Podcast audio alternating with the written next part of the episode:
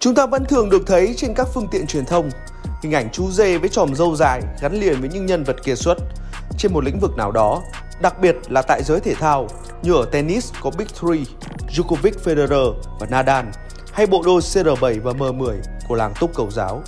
Bởi trong tiếng Anh, J có nghĩa là GOAT và đó cũng là cách viết tắt của Greatest of All Time, vĩ đại nhất mọi thời đại.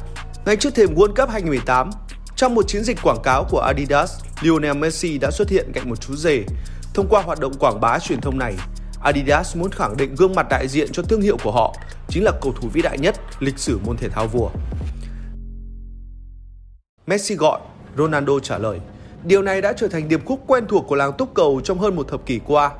Cuộc cạnh tranh đó không chỉ dừng lại ở các bàn thắng, những giây phút thăng hoa, số lần nâng cúp hay những lần đứng trên bục cao nhất của các buổi lễ vinh danh các cá nhân kiệt xuất. Họ thậm chí còn trả lời nhau đầy đanh thép trong cách ăn mừng. Ngày 24 tháng 4 năm 2017, Messi có màn dương áo ngay tại thánh địa Bernabeu trong một trận đấu mà anh đã đổ máu. Nhưng rốt cuộc Barca vẫn giành chiến thắng nghẹt thở với bàn thắng ấn định tỷ số 3-2 được chính Empulga thực hiện với pha bóng cuối cùng của trận đấu. Chưa đầy 4 tháng sau đó, chính xác là vào ngày 13 tháng 8 năm 2017, đến lượt Ronaldo giơ áo khoe body tại Camp Nou trong một màn trình diễn đáng nhớ, không chỉ vì siêu phẩm vào lưới của Ter Stegen mà còn thật khó phai khi màu đỏ lại xuất hiện. Nhưng lần này không phải là máu của Messi mà là tấm thẻ đỏ chốt quyền thi đấu CR7. Đó vẫn không phải là màn gọi đáp duy nhất mà bộ đôi quái kiệt này dành cho nhau kể từ chiến dịch quảng cáo tôn vinh Messi là What của Adidas trước thềm World Cup 2018. Cho đến một ngày sau khi giải đấu trên đất Nga chính thức khởi tranh, Ronaldo đã có lời hồi âm đầy sức nặng. Tất nhiên chẳng thể nào có một El Clasico tại ngày hội bóng đá lớn nhất hành tinh. Bồ Đào Nha cũng chẳng đụng độ Argentina trong giải đấu ấy. Nhưng derby bán đảo Iberia thì đã hiện hữu. Một Tây Ban Nha với scandal sa thải huấn luyện viên trưởng Lopetegui chỉ một ngày trước buổi lễ khai mạc đã đụng độ với người hàng xóm Bồ Đào Nha đang thay họ giữ ngôi vương ở châu Âu. Tại sân vận động Olympic Fritz tráng lệ, chứng kiến một Ronaldo với vẻ mặt đầy tự tin đang ca vang quốc ca quê nhà trong cuộc đối đầu với rất nhiều người đồng đội mà cách đó chưa đầy một tháng còn cùng anh giành chức vô địch Champions League thứ 13 cho Real Madrid. Nhưng chẳng ai hay biết, kể từ trận đấu này, CR7 đã đứng luôn bên kia bờ chuyến tuyến với họ bởi quyết định rời Madrid được đưa ra sau khi chia tay World Cup.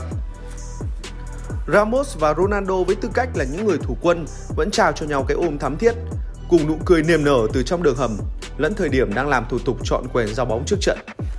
Nhưng khi hồi còi khai cuộc vang lên mới được có 4 phút, nụ cười chỉ còn lại trên môi của một người để khiến cái tên còn lại phải méo mặt.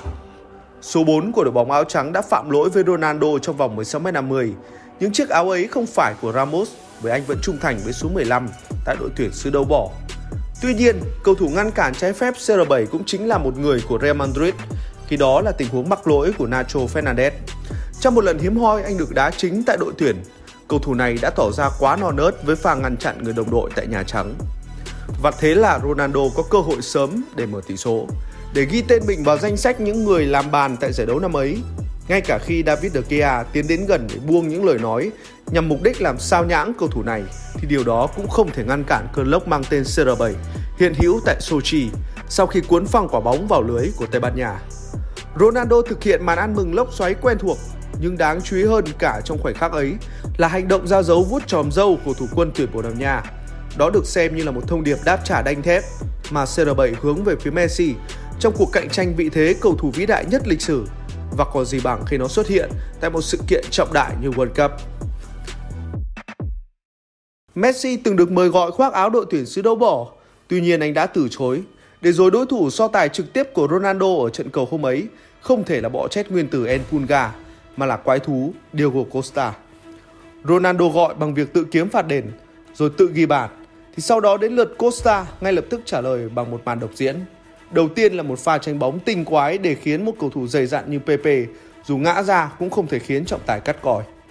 Ngay sau đó, một mình tiền đạo này tả sung hữu đột giữa năm cái bóng màu bão trầu, rồi tung cú sút mạnh mẽ, không cho Patricio có một cơ hội nào chạm vào bóng, chứ chưa nói gì đến hy vọng cản phá.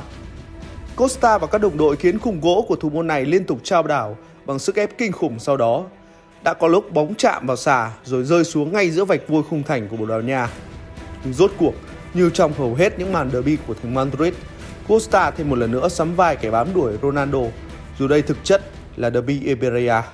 Bởi sau khi đã khởi đầu trận đấu đầy cảm hứng, ngôi sao người bồ đã khiến tất cả mọi người phải nhắc về Anh ngay trước khi tiếng còi kết thúc hiệp một vang lên.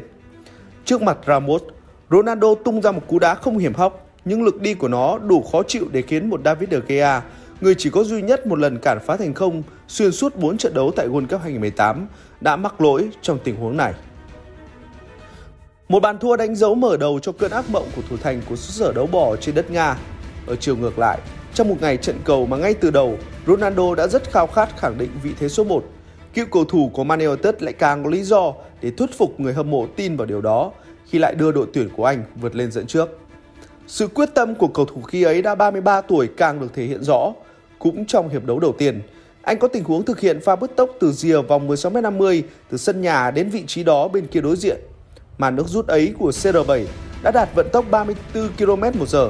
Không chỉ có vậy, ở đó Ronaldo đã thực hiện đường kiến tạo cực kỳ ngon ăn. Tuy nhiên, Guedes lại xử lý vụng về và không thể tận dụng thành công nhằm tạo thêm lợi thế cho Bồ Đào Nha. Để rồi trong hiệp 2 với cú dưỡng người mạnh mẽ kết thúc một tình huống phối hợp đá phạt bài bản, Diego Costa đã một lần nữa bắt kịp thành tích làm bàn của Ronaldo. Cứ mỗi lần siêu nhân Ronaldo tăng tốc, quái thú Costa lại bám đuổi gắt gao để từ cuộc cạnh tranh nghẹt thở của hai tiền đạo này trở thành điển hình cho những thước phim bom tấn được hai đội tuyển chiêu đãi tận mắt cho người hâm mộ. Khiến sân vận động Olympic Fields liên tục sống trong bầu không khí thổn thức khi những cung bậc cảm xúc của các khán giả cứ thế mà tăng tiến theo độ kịch tính của cuộc thu hùng này.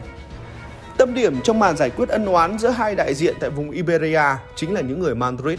Khi tất cả những bàn thắng được ghi trong trận cầu hôm ấy đều do các thủ đang đầu quân cho hai đội bóng hùng mạnh tại thủ đô của xứ sở đấu bỏ thực hiện.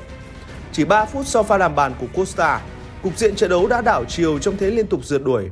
La Roja có lần đầu tiên vượt lên dẫn bàn. Dù thêm một lần nữa trong trận đấu này, bóng rội vào khung gỗ do Rui Patricio chấn giữ, nhưng may mắn đã ngoảnh lại với tuyển Tây Ban Nha khi tình huống này có bóng chạm vào mép trong cột dọc và đi vào lưới. Nacho tỏ ra non nớt trong pha phạm lỗi dẫn đến phạt đền ở đầu trận, nhưng anh đã chuộc lại lỗi lầm khi thực hiện tình huống bắt vô lê bằng cú chém bóng cực kỳ ngoạn mục và điêu luyện. Chẳng khác nào được tung ra bởi một tay săn bàn thiện xạ. Số 4 không chỉ chuộc tội cho mình, mà qua đó còn đưa những võ sĩ đấu bỏ vươn lên trong màn cạnh tranh gây gắt ngày hôm đấy. Tiếp đà thăng hòa, đội bóng áo trắng không hề chùn xuống bởi họ hiểu rằng đối thủ của họ là những người rất khát thịt bò tót trong cuộc đụng độ này. Đặc biệt là khi sở hữu một sát thủ với tính chiến đấu cao ngất ngưỡng như Ronaldo. Phút 79, CR7 khiến Pique và Alba tức tốc đuổi theo, trong khi De Gea phải liều lĩnh băng ra xa khỏi khung thành để kịp ngăn chặn cầu thủ nguy hiểm này, tạo nên điều khác biệt. Và nếu không có cú phi thân cản phá của Pique, không biết điều gì sẽ xảy đến với khung thành đang bị bỏ trống của Tây Ban Nha. Chỉ 7 phút sau đó, số 7 thêm một lần nữa giáp mặt với Pique.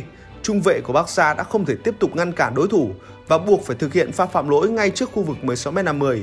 Ronaldo lập tức nhận lại quả bóng. Một phong thái tập trung cao độ thường thấy của cầu thủ người bổ mỗi khi đứng trước những quả đá phạt. Dù kỹ năng này của anh đã bị mai một đi nhiều so với giai đoạn trở thành nỗi khiếp đảm của mọi thủ môn trong những tình huống tương tự.